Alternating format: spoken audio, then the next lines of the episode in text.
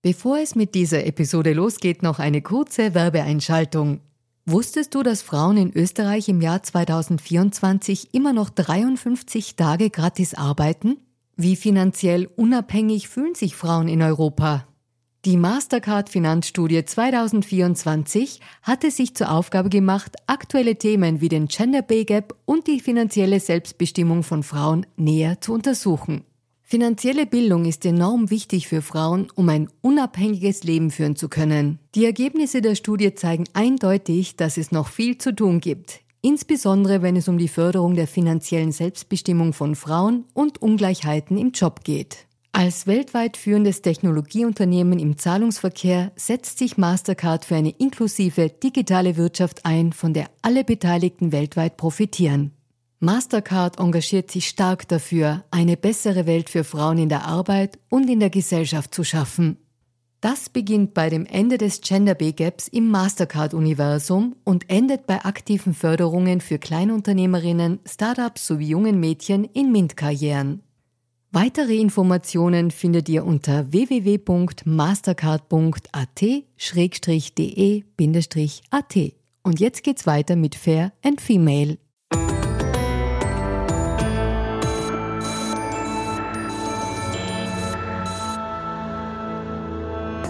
Hallo ihr Lieben, herzlich willkommen bei Fair und Female, dem Gesellschaftspodcast der kleinen Zeitung. Mein Name ist Barbara Haas, ich bin Journalistin und hoste diesen Podcast und heute möchte ich darüber reden, welche Bedeutung mentale Gesundheit für uns als Gesellschaft hat, warum dieses Funktionieren müssen oft ein Boomerang ist, der uns viel kostet und wie man gut hinschauen kann, um aus Krisen, die man vielleicht hat, auch wieder rauszukommen und auch gestärkt rauszukommen.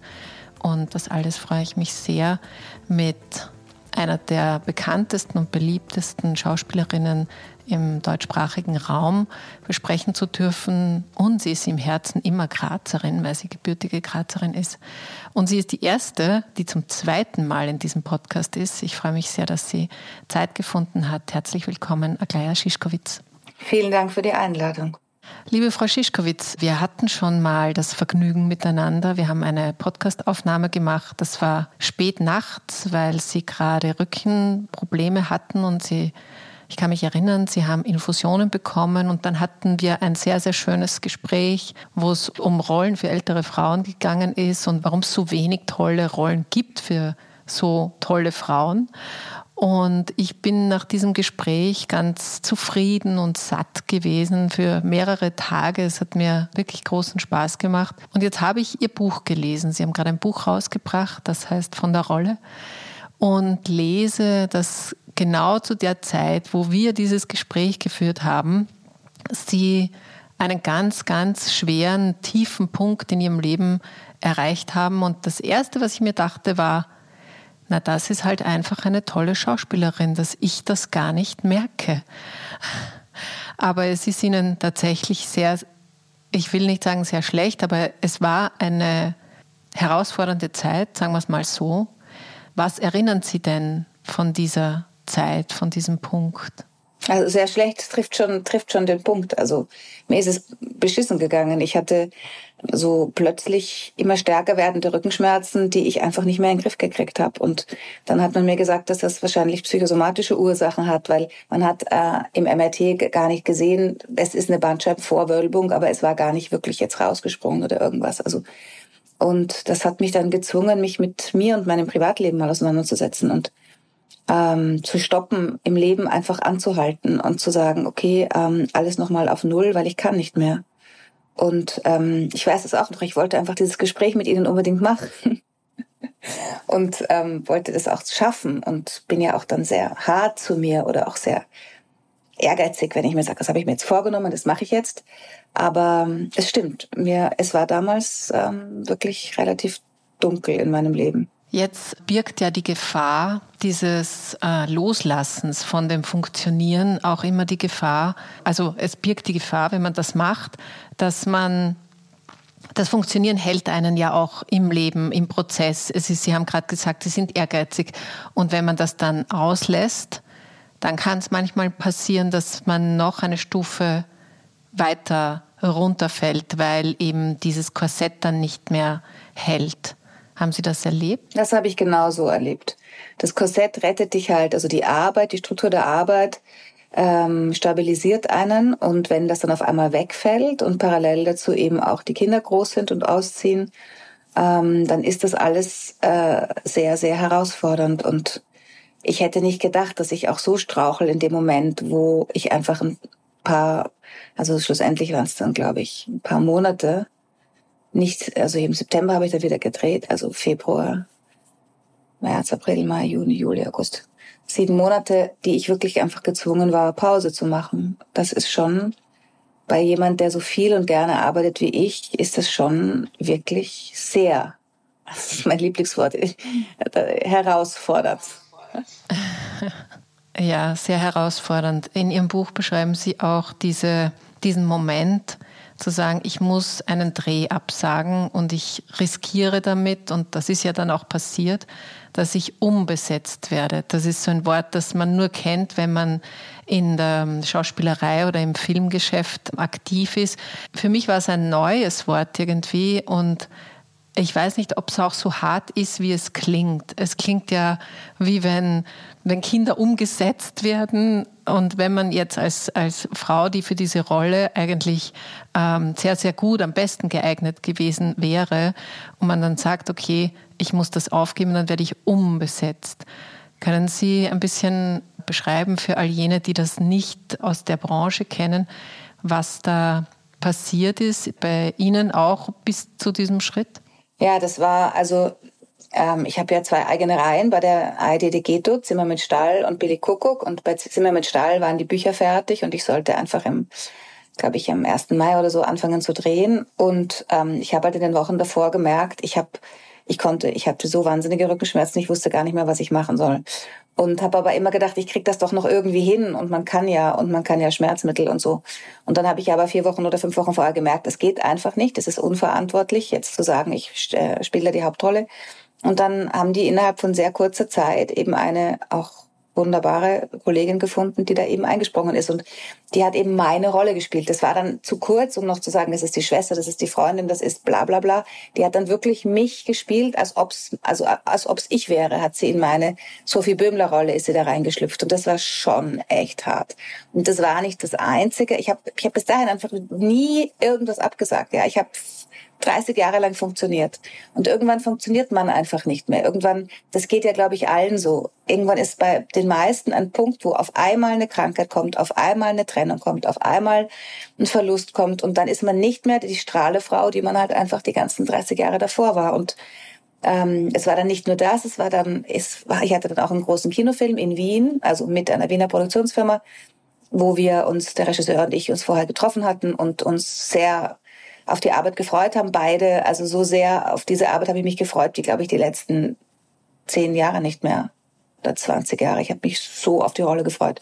Und es war das Gleiche. Ich habe dann einfach gemerkt, ähm, das sollte im September losgehen. Ich habe einfach im August gemerkt, es, es, ich schaff's nicht. Es geht, es geht einfach nicht. Das ist noch, noch dazu eine, eine Sportlerin. Und ich habe da schon trainiert gehabt und so. Und ja, und das war dann noch bitterer. Und danach war ich, wenn du auch eigentlich dein Jahr voll hast, das kann man sich, glaube ich, wirklich gut vorstellen. Und das ist in der freiberuflichen Tätigkeit halt auch wirklich wahnsinnig schwierig, dass du nie weißt, was wann kommt. Und wenn du dann, so wie ich, im Jahr 2022 das Jahr voll hast, denkst du dir, yes, ich freue mich, ich mache das und so. Und statt dann halt fünf Filme machst du halt dann keinen. Also ich habe dann im September ein paar Tage mit Julian Pölzler gedreht das ging, aber ich habe einfach keine von diesen schönen Hauptrollen gespielt. Und das ist schon, das beutelt dich wirklich so durch, wie du es dir vorher nie vorstellen hättest können. Ja, umso beeindruckender finde ich, dass Sie genau diese Phasen auch sich, ich will, ich sage jetzt mal unter Anführungszeichen, getraut haben, auch niederzuschreiben. Auch das erfordert sehr viel Mut, gerade in einer nicht nur in einer Branche, aber auch in einer Branche, wo es natürlich auch um dieses Funktionieren geht. Wie wird man eingestuft? Wie stabil ist man denn äh, für Produktionen, die sehr lange dauern? Aber tatsächlich ist das etwas, das ganz viele Menschen haben. Ich habe mir angeschaut, nur in Österreich haben im Jahr 2022, da wo Sie auch ihre Probleme hatten 900.000 Menschen wegen psychischer Belastungen und Erkrankungen die Sozialversicherung in Anspruch genommen. Und das allein zeigt schon, wie das ist jetzt nur eine Zahl, aber sie zeigt natürlich trotzdem, wie präsent das Thema ist. Und dennoch drücken wir es gerne weg und ich glaube, alle sprechen lieber von einem gebrochenen Bein als äh, von Angststörungen oder dass es ihnen, dass sie nicht gut schlafen können, dass sie Depressionen haben, was auch immer. Die Liste ist ja ganz, ganz lang. Und ich finde eben gerade so diese Hemmung, die man hat und die Sie vielleicht auch hatten, äh, die zu überwinden, ist sehr mutig. Und können Sie vielleicht beschreiben, was den Ausschlag gab, das wirklich auch so niederzuschreiben, ein Buch daraus zu machen?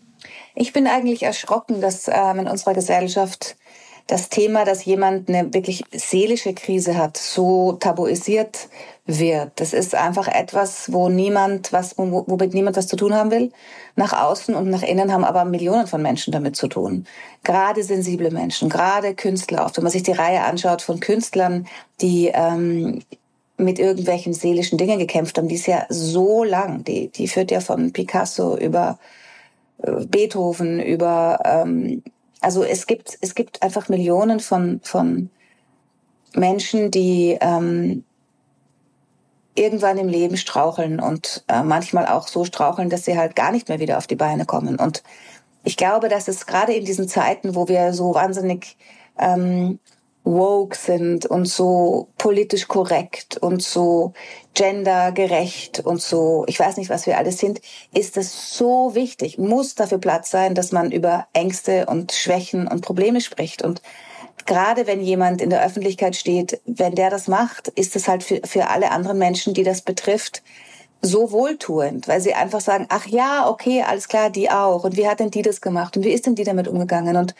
ähm, gerade in meinem Kollegenkreis, wenn ich das, wenn ich ähm, das erwähne, dass ich letztes Jahr eben eine Zeit lang aussetzen musste. Ich habe jetzt gerade wieder zwei große Filme gedreht und und habe da mich doch immer wieder mal ausgetauscht, auch wenn man mal eine ruhige Minute hatte.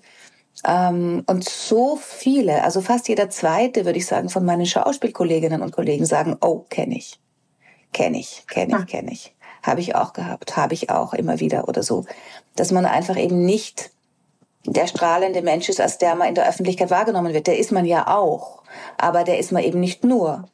Und ähm, in unserer Branche ist einfach der Druck auch ganz besonders hoch. Also der ist in jeder Branche ist es ist es schwierig, wenn man sagt, man man es geht einem nicht gut. Aber in unserer Branche ist es schon besonders sehr besonders das Gewicht darauf, dass man halt nach außen strahlt und schön bleibt und schlank bleibt und und und gesund bleibt. Und wenn jemand sagt, ähm, ich habe da, ich bin da gestrauchelt, ich hatte da gerade, ich meine, das Gute war, dass ich ähm, ja keine, ich musste jetzt nicht aus einer laufenden Produktion aussteigen. Also ich bin ja dann praktisch da, davor die Reißleine gezogen. Aber es ist, ich glaube, wenn man sich zusammentut und auch schaut, wie viele Leuten geht es schlecht oder geht es immer wieder schlecht, wie viele Leute ähm, haben ein ähnliches Thema und wenn man sich darüber austauscht mit denen, das hilft am meisten.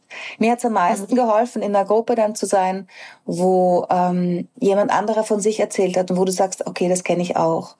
Und wo man dann gemeinsam schauen kann, wie gehst denn du damit um? Ja, ich hatte zum Beispiel eine Zeit lang Angst, durch Tunnels zu fahren. Das kennen, glaube ich, auch Millionen Menschen. Ich hatte Angst, in den Fahrstuhl zu äh, steigen, weil mir dieses, dieses klaustrophobische so, weil, ich, weil es einfach zu eng war. Und ich hatte nie Probleme unter Leuten zu sein, weil ich immer mir unter Leute, unter Leuten irgendwie auch ähm, in, ins Gespräch kommen kann und darüber dann, dann ähm, gut funktioniere. Deswegen liebe ich auch das Setleben so, weil du ja da immer in der Mitte von einem großen Gruppe von Leuten bist und eigentlich nie allein. Aber ja, ich hatte eben mit, mit einigen Dingen Schwierigkeiten und, und die dann praktisch eine Zeit lang nicht machen zu können und dann wieder zu lernen. Da musst du ja wirklich so desensibilisieren. Da musst du einfach einmal zu zweit im Fahrstuhl fahren, dann nochmal zu zweit, dann vielleicht einen Stock allein, dann vielleicht zwei Stücke allein und dann holst du es dir langsam wieder. Ja, so, so einfache Sachen. Ich hatte Angst, im Supermarkt einzukaufen, weil es mir zu dunkel und zu eng war. Also, das ist schon, das ist schon etwas, was einen sehr tief prägt, wenn man durch so eine Zeit durchgetaucht ist und dann aber auch sehr stark macht, wenn man das geschafft hat, weil man dann auch so das Gefühl hat, also was soll jetzt noch kommen? Ich habe das geschafft.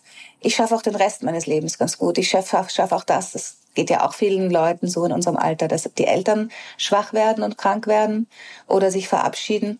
Und das ist für mich auch ein großes Thema, weil ich sehr an meinen Eltern auch hänge und sehr die sehr liebe und also auch eine große Nähe mit denen habe. Also gerade mit meinem Vater auch.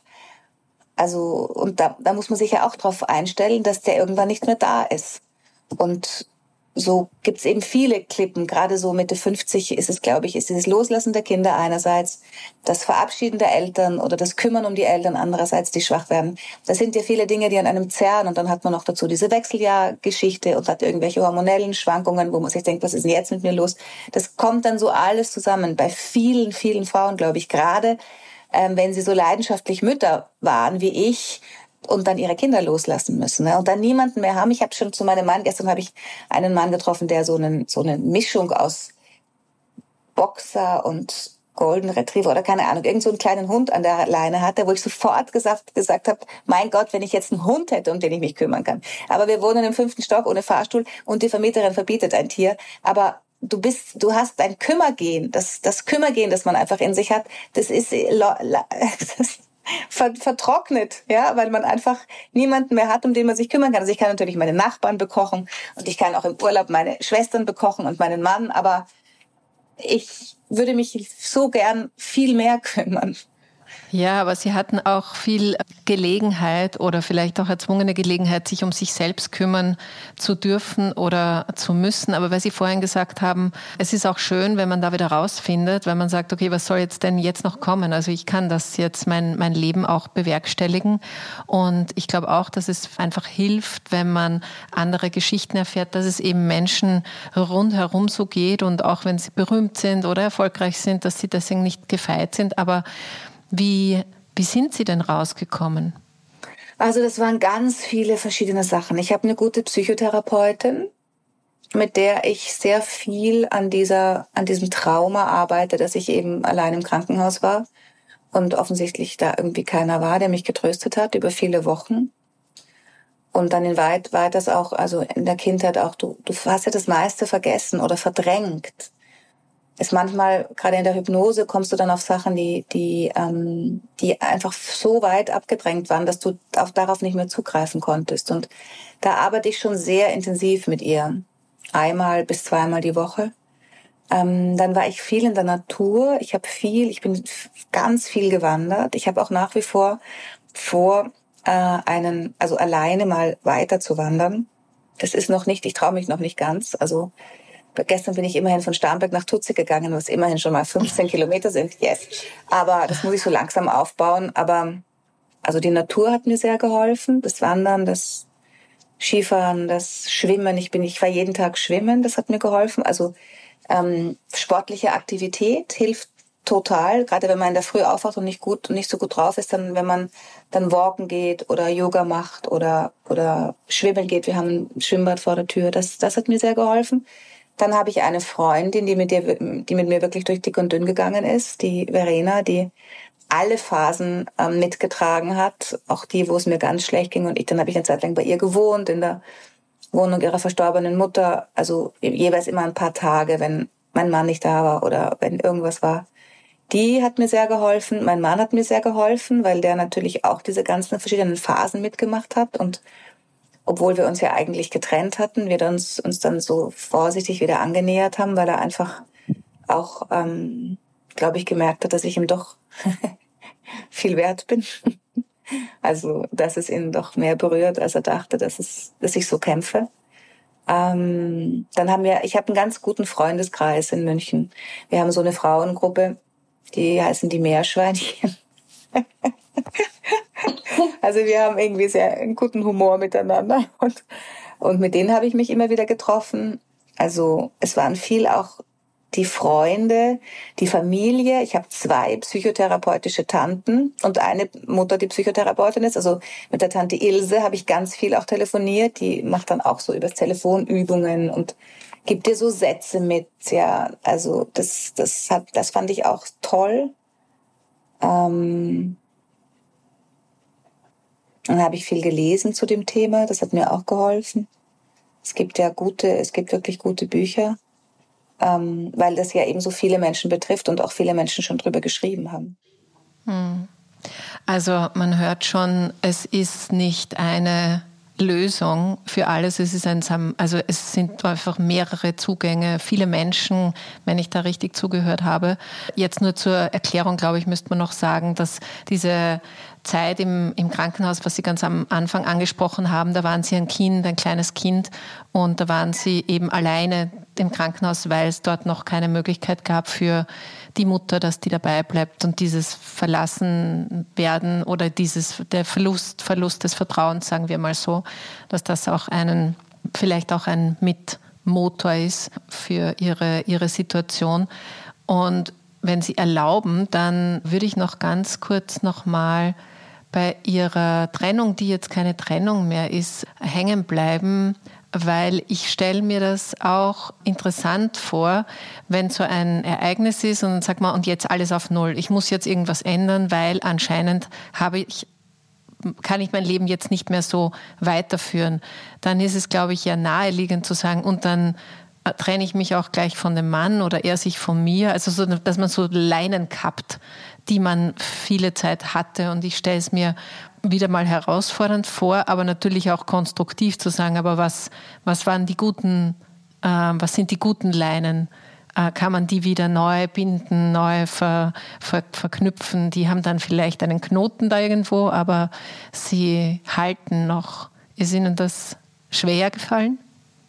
Ähm, man denkt ja, glaube ich, gerne, ich schaffe mein Leben alleine. Ja, man denkt ja gerne, okay, das, ich bin eine starke Frau, ich bin eine selbstbewusste Frau, ich weiß, ich habe Karriere gemacht, ich habe zwei Kinder geboren, denen es gut geht, ich bin, ich stehe im Leben und ich bin stark. Und diese Erkenntnis, dass ich nicht so stark bin, wie ich gedacht habe zu sein, ähm, die hat was mit mir gemacht.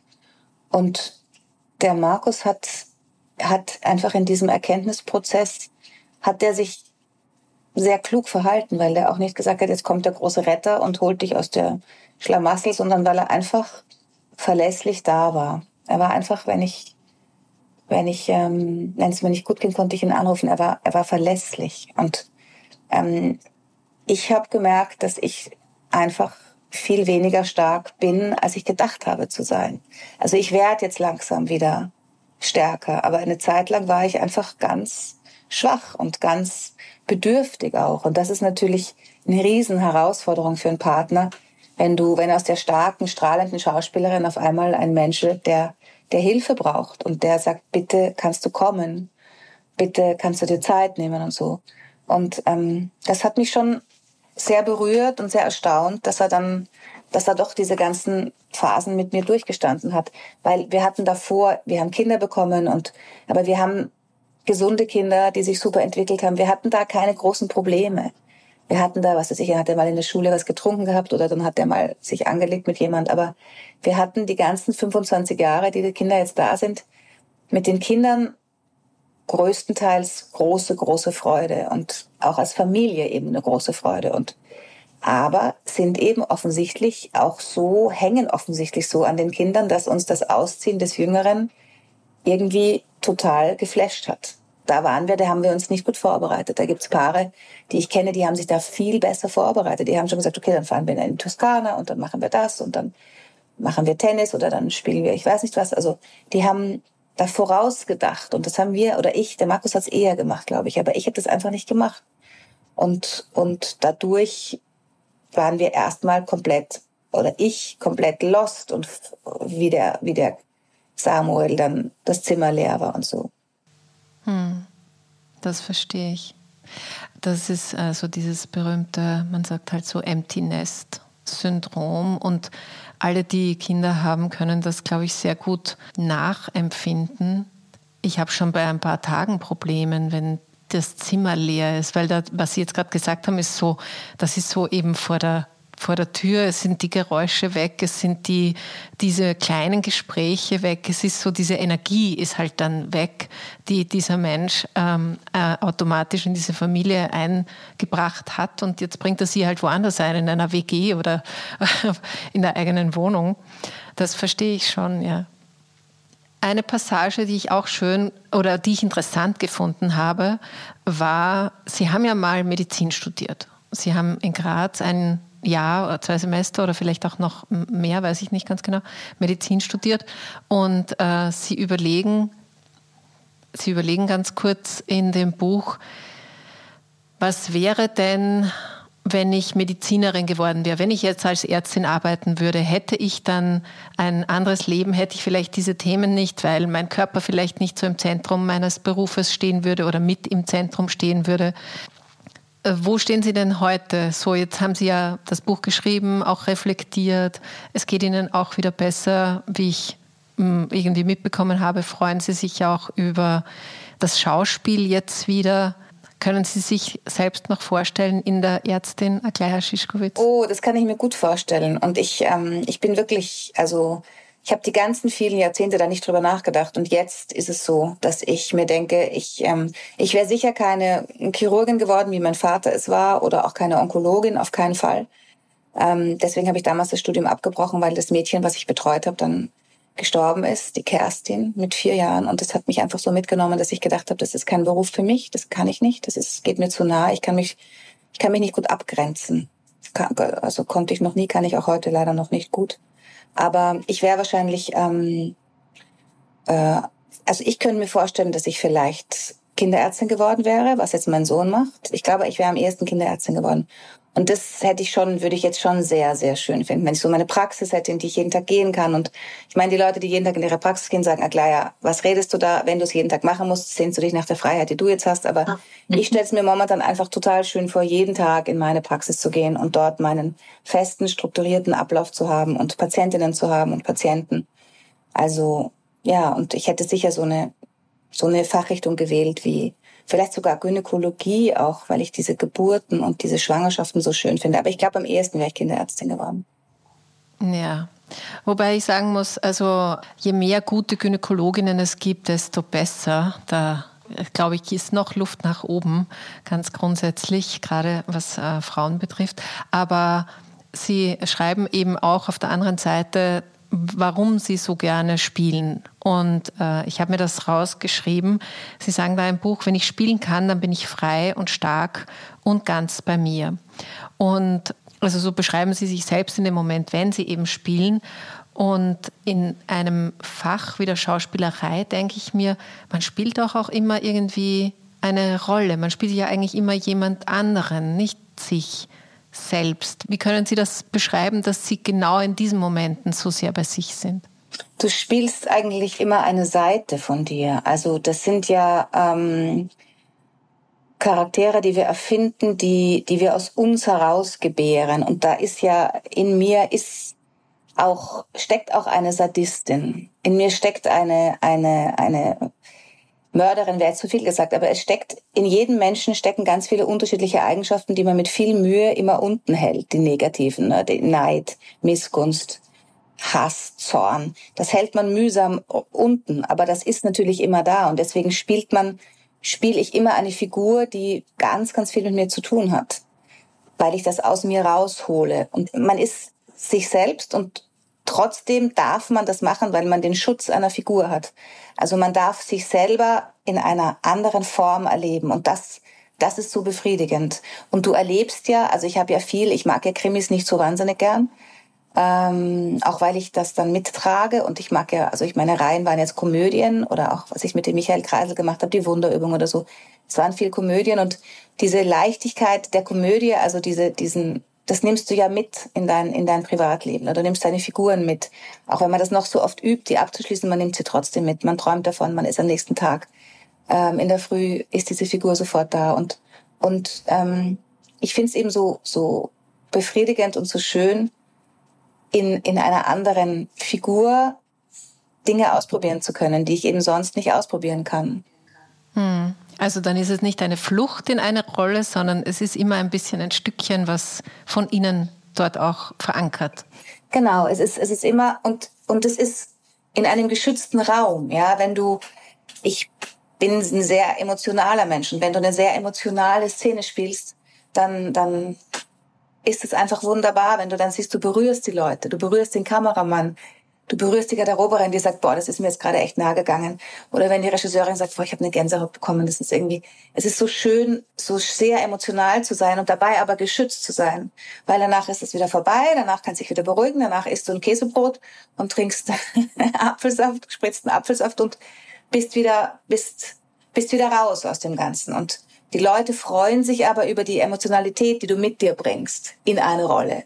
Wenn ich privat zu viel Emotionalität mit mir bringe, dann sind die Leute schnell überfordert. Ich bin so ein, so ein, so ein Wurfmensch. Und wenn mein Mann dann, wenn ich dann in der Früh dann Wurf wieder explodiere oder irgendwie diese starken Gefühle, die ich, ich habe immer das Gefühl, das ist so ein Fluch und Segen zugleich. Aber im Privatleben ist es eher ein Fluch, wenn du so emotional bist und dann so viel also der sagt dann auch gerne, du, das ist gerade ein bisschen viel. Können wir das vielleicht, kannst du es vielleicht ankündigen, dann besprechen wir es morgen um 10, aber nicht jetzt abends um 23.30 Uhr. Also ich, ich merke das auch. Ich fordere meine Freundinnen und meine, meine Familie eben damit auch heraus, dass ich so stark fühle. Und das ist als Schauspielerin genial. Da sind sie alle dankbar. Mhm.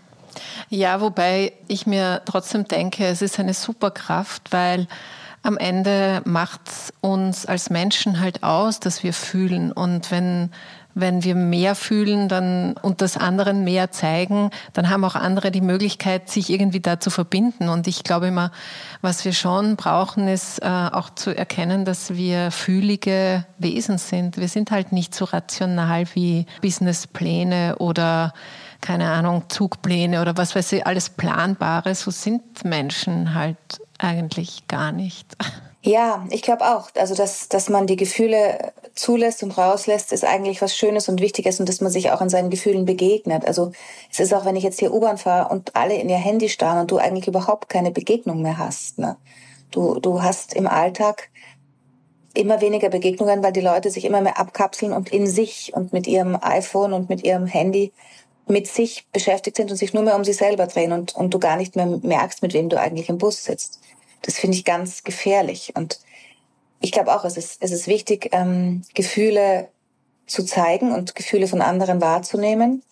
Trotzdem würde ich mir wünschen, dass ich weniger von denen geleitet werde, dass ich ein bisschen rationaler auch manchmal, ja, dass das, das nicht ganz so hochkocht in mir. Ja. Andererseits, man ist vielleicht selber auch mit dem eigenen Selbst nie ganz so hundertprozentig äh, im Lot, aber man hat ja auch immer noch Entwicklungspotenzial. Ich habe manchmal das Gefühl, wir Frauen hadern da auch noch viel mehr und stellen das alles noch viel mehr in Frage und sagen, jetzt bin ich zu gefühlig und jetzt bin ich zu das. Das stimmt schon. Das stimmt schon. Ich habe auch immer das Gefühl, dass die, die Männer machen das weniger oder sie geben es weniger zu. Aber man geht schon mit sich selber auch sehr hart ins Gericht, das stimmt. Aber, aber das mit meinem, mit meinen starken Gefühlen, darunter leide ich manchmal einfach auch. Und, und ähm, ja, vielleicht kriege ich das nochmal ein bisschen besser hin in den nächsten Jahren. Schön wär's. Ja, man kann ja alles irgendwie ein bisschen üben. Aber weil wir äh, über das Film, also das Schauspiel jetzt auch gesprochen haben, würde mich gern noch, also würde mich eine aktuelle Einschätzung interessieren. Ich weiß nicht, ob Sie sich noch erinnern, aber wir haben bei unserem letzten Gespräch auch über die Verteilung von Frauenrollen, Männerrollen so insgesamt gesprochen, wer die Drehbücher macht, wer die Produzentinnen sind und haben kurz gesprochen, ob es Sie nicht interessieren würde, selbst zu produzieren oder Drehbücher zu schreiben oder so, damit man ein bisschen mehr in der Gestaltungsrolle ist.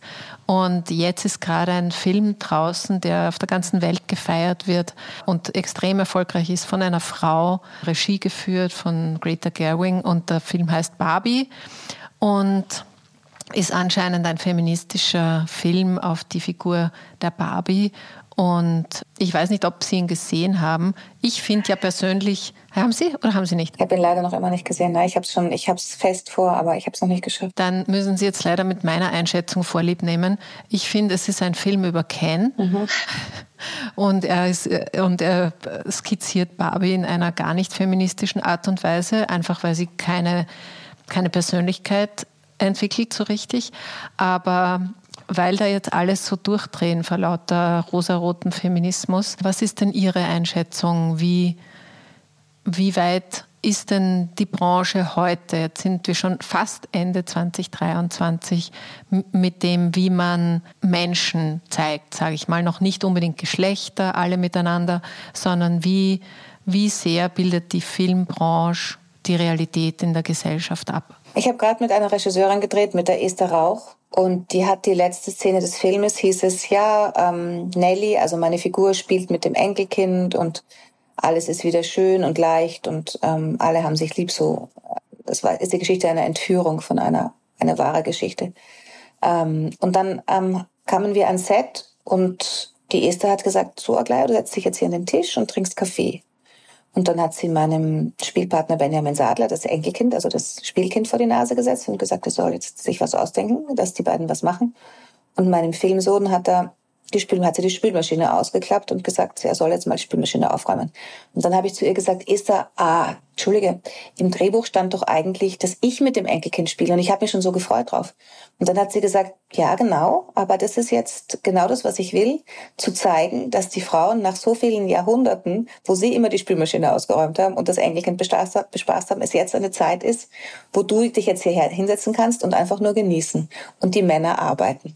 Und das fand ich so besonders. Das hat noch nie in diesen vielen Jahren jemand zu mir gesagt. Die Esther ist auch eine sehr, also tolle Regisseurin, sehr bestimmte und, und kluge und ich mochte das sehr, die Arbeit mit ihr. Ähm, und das, das passiert jetzt. Es passiert jetzt darüber, dass Frauen mehr an die Regie kommen, dass sie auch ähm, die Drehbücher feministischer gestalten, wenn sie es umarbeiten. Also die Esther hat auch eine Regiefassung geschrieben von dem, von dem Film. Und ähm, wenn sie es umarbeiten, man kann oftmals Frauenfiguren, also Männerfiguren zu Frauenfiguren machen. Also es ist jetzt ein, ein großer Aufbruch da. Es gibt in, in Deutschland diese Bewegung Let's Change the Picture, wo wir, wo die Gesine Kukrowski und wir, ganz viele Kolleginnen, einfach für die, für die Sichtbarkeit der Frauen ab 47 äh, uns einsetzen und auch den Produzenten teilweise die Augen öffnen und auch sagen, schaut doch mal, wie viele Männer da vorkommen und wie wenig Frauen. Schaut doch mal, wie viele junge Leute da vorkommen, wie wenig ältere und so. Also wir hatten jetzt da Termine mit dem ZDF und der ARD, wo die wirklich gesagt haben, okay, lass uns im Austausch sein, weil es stimmt, ihr habt recht. Es gibt fast mhm. keine älteren Frauen und, und das geht sehr, sehr langsam, weil die Männer natürlich auch das nicht loslassen wollen, dass sie eigentlich die sind, die die Hosen anhaben.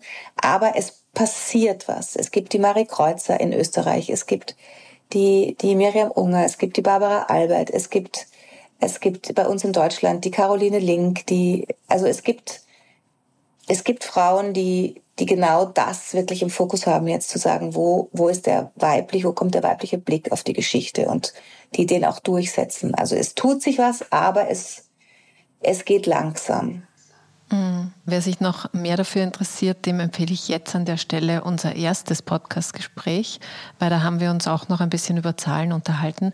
Aber ich würde jetzt abschließend noch ein bisschen auf die Eitelkeit kommen, die Sie auch streifen in Ihrem Buch und die, die Eitelkeit, die dieser Beruf vielleicht ein bisschen befeuert, gerade wenn man erfolgreich ist, gerade wenn äh, man schon, so wie Sie, so lange erfolgreich sind. Und auch da habe ich mir ein Zitat rausgeschrieben. Sekunde.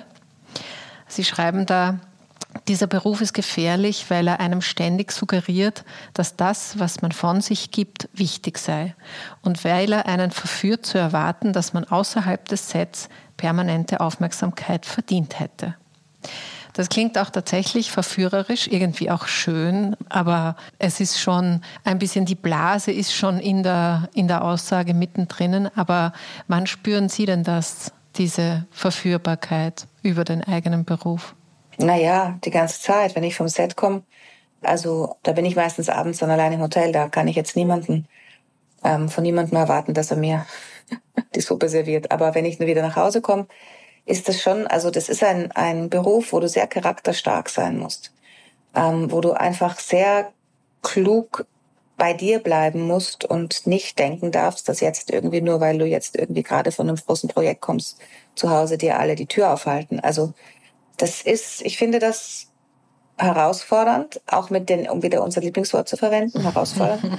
auch ähm, mit zunehmenden Jahren wird das, es, es verändert sich schon, also man ist ein bisschen, steht ein bisschen mehr mit beiden Beinen auf der Erde und weiß, dass das jetzt einfach der Job war, wo sich die Maskenbildnerin einfach eine Stunde jeden Morgen anhören konnte, worum es gerade geht bei dir und dass das jetzt niemand mehr macht zu Hause, weil mein Mann dann gerne einfach morgens auch aufsteht und seinen Tag beginnt und nicht eine Stunde Monolog von mir hört. Aber ich, ich finde das, ich finde den Beruf schwierig. Ich habe das oft bei Kollegen auch erlebt, dass die dann, dass die damit sehr kämpfen, gerade bei jungen Kolleginnen und Kollegen, wo, wo du merkst, die sind noch nicht gefestigt, die, die sind vollkommen verwirrt von dieser permanenten Aufmerksamkeit und können das dann überhaupt nicht mitnehmen in ihr normales Leben, wo sie in der Schule dann irgendwie ähm, auch verspottet werden oder die sagen, ja, das ist jetzt unser, unser Filmstar und jetzt will sie gar nicht mehr die Realität wahrhaben und so. Also ich finde es für junge Menschen besonders schwierig, aber auch in vorgerückten Jahren,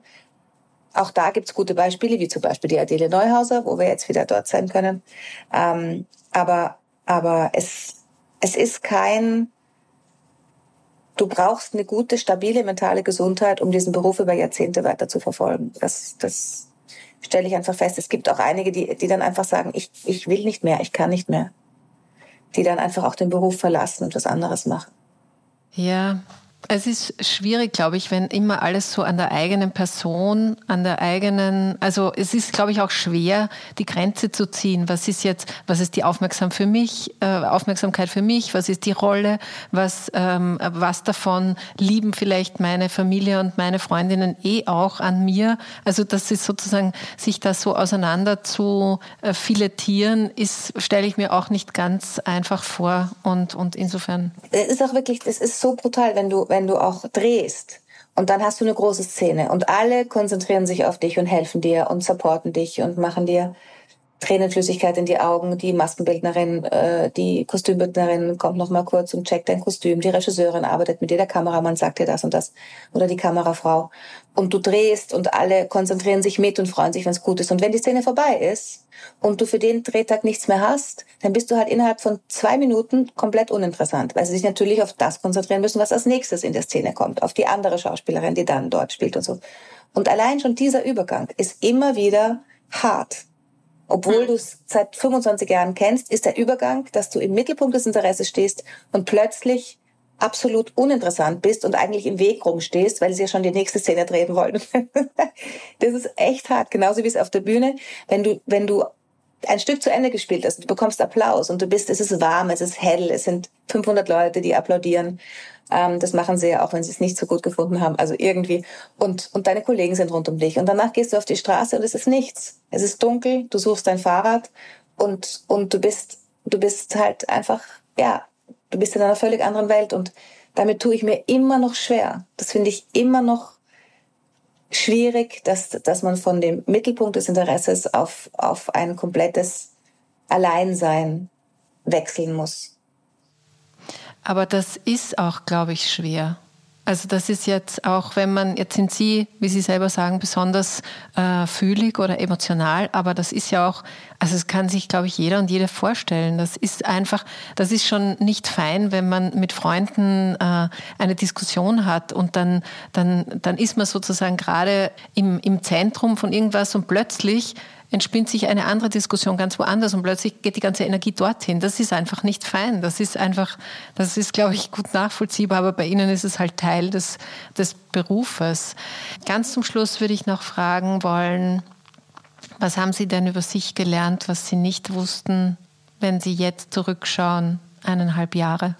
Ich wusste nicht, dass ein so großer Anteil in mir auch nicht strahlend und selbstbewusst ist. Ich wusste nicht, dass, dass ich da doch offensichtlich einen Teil immer gut kompensiert und verdrängt habe, der da ist und, und dieser Teil ähm, ist der, wo ich einfach Verlustangst habe, wo ich ähm, Existenzsorgen habe, wo ich ähm, mir denke, um Gottes Willen, wie wird denn das die nächsten 20 Jahre, wenn man nicht mehr so viel arbeitet, wie es eigentlich, wie man es gewohnt war beziehungsweise wo man die Arbeit umswitchen muss. Also ich habe gelernt, dass ich, dass da, dass ich einige Anteile in mir habe, die ich einfach nicht sehen wollte, die aber da sind und die gesehen werden müssen. Ähm, dann habe ich gelernt, dass ich meiner Familie die Priorität geben will und nicht mehr dem Job, Die hat sich oft unterordnen müssen, die Familie. Ich bin, habe meine Hochzeit verschoben wegen meinem ersten Kinofilm. Ich war teilweise bei den Geburtstagen, also das war Gott sei Dank fast nie, aber wie der Frederik drei geworden ist, glaube ich, war ich nicht da und kam abends zum Kindergeburtstag und habe erstmal nur geheult, weil ich einfach das, den Geburtstag verpasst hatte. Also ich habe gelernt, dass, dass mein, in meinem Leben die Familie an erster Stelle kommt und danach erster Beruf. Das habe ich wie so viele wahrscheinlich, die dann auf so einer Erfolgswelle schwimmen, längere Zeit. Also die Kinder waren immer an erster Stelle. Die Kinder, wenn die Kinder was hatten, war ich auch sofort da und so. Aber das ganze Familiending und auch mein Mann, dass man einfach sagt, man nimmt da Rücksicht und geht da nicht hin oder man, man nimmt ihn mit oder das mache ich jetzt nach dieser Krise ganz lustig. Aber jetzt, jetzt lernt der meine Filmwelt kennen, weil er einfach viel öfter mitkommt. Das ist ganz schön. Mhm. Der lernt jetzt einfach endlich kennen, was, in welcher Welt seine Frau jetzt einfach 30 Jahre unterwegs war. Und findet das schön? Ja, das mag er ganz gern. Also er war in Korsika dabei. Da hatte ich auch eine entzückende Regisseurin, die Tina Kriwitz, da hatte ich wirklich ein tolles Team. Und er war im Schwarzwald dabei und hat die Leute kennengelernt. Und das ist schön, weil du dann auch in der Unterhaltung natürlich, wenn du von jemandem erzählst, weiß der andere, wer das ist und hat ein Gesicht dazu. Mhm. Da mussten wir erst, musste ich erst durch eine schwere Krise gehen, um das, um das ähm, zulassen zu können. Ja, aber das klingt auch wieder leicht zu sagen, man kann Dinge, auch wenn man sie lange Jahre ganz anders gemacht hat, man kann das nochmal neu reframen, wie man so schön sagt. Ja, liebe Frau Schischkowitz, ganz lieben Dank für dieses schöne Gespräch, sage ich wieder, wie mir das erste auch schon viel Freude gemacht hat, aber das war jetzt auch nochmal ein Stück weit tiefer und vielschichtiger. Und es gibt übrigens, das sage ich auch dazu, ich gebe das in die Shownotes, das Buch, also jetzt sage ich es mal in, in ganzer Pracht, heißt Von der Rolle und im Untertitel Wie ich die Liebe zum Leben neu entdeckt habe, ist im Molden Verlag erschienen und Aglaja Schischkowitz geht damit auch auf nicht unbedingt Lesereise, aber Buchpräsentationen. Gibt es und wo es die gibt und man Aglaja auch live erleben kann, das hänge ich natürlich auch dazu und vielleicht sieht man sich ja dort bei der einen oder anderen Gelegenheit. Jedenfalls ist das Buch ein sehr lesenswertes, weil es ein, ein sehr ehrliches ist. Vielen Dank für die Zeit. 17. September in, in den Streuselsälen der Josefstadt und 19. September beim Moser in Graz. So, jetzt haben wir das auch noch alles genau im Detail. Und ja, dann wünsche ich weiteres gutes Herausforderungen meistern. Dankeschön. Ihnen auch. Ja, Dankeschön. Alles, alles Liebe für Sie und danke fürs Zuhören bei euch. Schöne Woche und Baba. Baba.